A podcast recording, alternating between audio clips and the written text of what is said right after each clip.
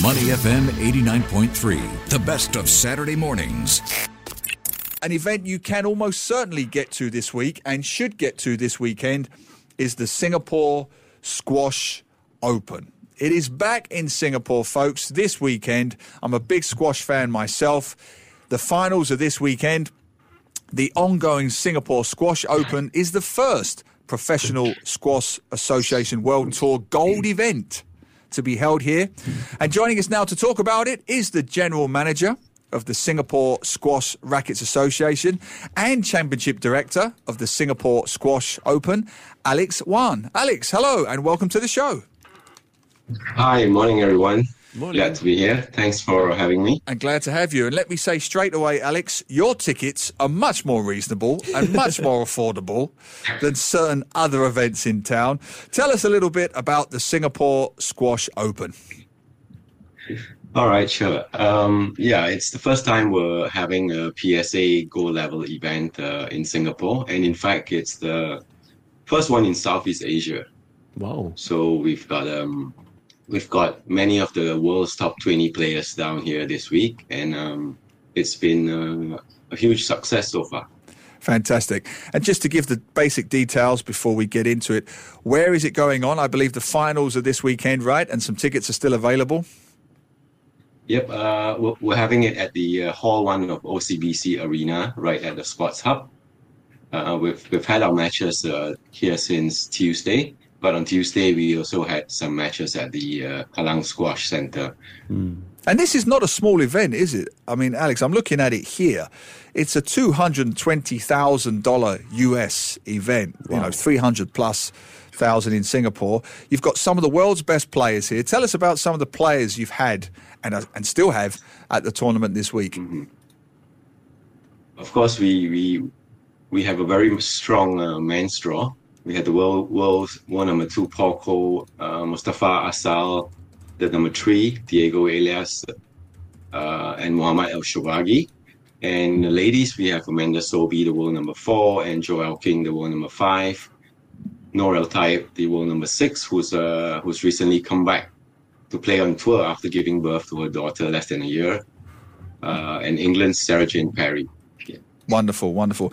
And it's good news from a Singapore perspective, Alex, because as we hopefully ease our way out of pandemic and we're slowly living with COVID now, we're starting to organize live events. I mean, this is the biggest squash event Singapore has had, which is terrific. How did you get this event here, Alex? How did you convince these guys to bring it to Singapore mm. and not go to any number of other countries in the region? I've actually been involved in the uh, squash uh, world tour media for quite a number of years, uh, about 20 years. I've been working together with them, and um, and I moved to Singapore uh, about 10 years ago, and I've been helping them with the local squash scene. And in in July last year, I started working for the Singapore Squash Rackets Association, mm. and I, I, I started talking to the uh, Professional Squash Association on this possibility. And of course, they were very uh, open and happy about it because they are always looking to expand to more nations in Asia. And uh, hopefully, uh, we we actually inked a three-year deal now, so it's wow. going to be running for three years straight. Okay. Uh, in fact, this is a delayed uh, edition, like you mentioned, as we as we come to the end of the pandemic uh, we, we were meant to have this in November last year, but uh, unfortunately we weren't able to. Mm. And hopefully next year we we might be able to to push it up to a platinum event, which is uh, the highest tier of the prof- on the professional squash tour. What does that mean? Difference between gold and platinum? Uh, it gold and platinum. Uh, the the big difference would be the prize money, but it would also mean the draw. The number of players in the draw would be double. At the moment, we have a 24 player draw, so it go, bumps up to 48. Mm, I see. All right, why don't let's just take it back to back to Singapore, right? And how do you? Th- what can you tell us about the current uh, squash scene in Singapore, and how has it evolved over ye- the years? I mean, what's the demand been like? The squash in Singapore was very, very uh, popular back in the 80s. I'm yeah. sure you've heard names like Zainal Abidin and of Peter course. Hill and um, and of course, uh, like a- any sport, you know, it, it kind of takes a dip and comes up again, and so it took it took a dive uh, in the mid '90s, and what we're seeing now is uh, the take up of the sport is is very high again, Mm. and unfortunately, unfortunately, uh, many of our public courts have been uh, taken back or converted into something else. So at the moment, we have a huge shortage of co- of public courts in Singapore. Mm. We we have 26 courts at the moment, public courts, and I'm not sure if you know, but Kallang Squash Center is slated for demolition at Oh, the end of next year Right. and Kallang is the only tournament grade uh, facility we have in Singapore.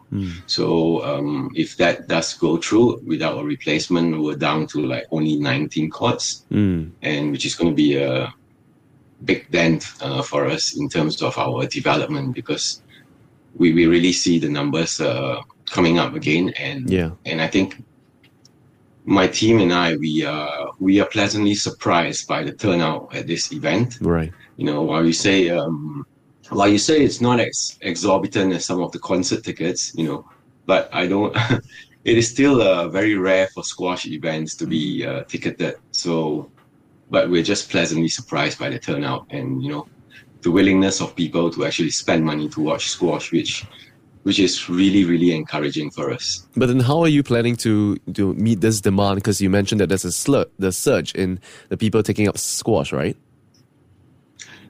Yeah, we're we're trying. We're still um trying to talk to the Sport Singapore and the uh, MCCY on how we can uh, find a replacement before we we demolish the center.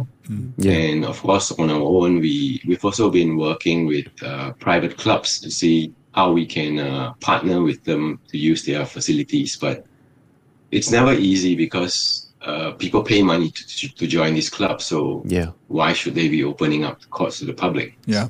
You know, um, I think when squash was uh, really popular, we had many many courts in the community centers, which have they're still there, but it's just that they've now been converted into office spaces or, or gyms and things like that. So that's also an area we're trying to explore to see how we can uh, convert them back to proper squash courts, and um, yeah, more people can can play squash then.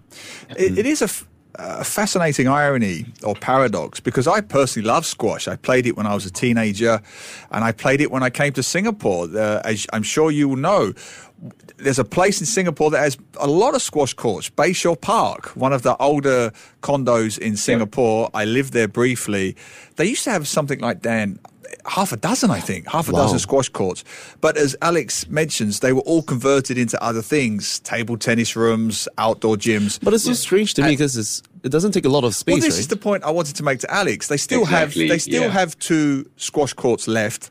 And when I mm-hmm. became a Straits Times reporter, a million years ago, yeah. uh, one of my earliest assignments was covering squash. This is back in the 90s. And I never understood then, Alex, and I don't really understand now, that every condo in Singapore, it's like a condo law. It Mm. must have a tennis court. It must have a tennis court, which takes up. And I like tennis too. I love all racket sports, but it takes up a lot more space than a squash court. So explain explain the mindset to me here, Alex. What is the issue with squash courts in a country that has limited space, and yet here's a sport that takes up very little space. So what am I missing here?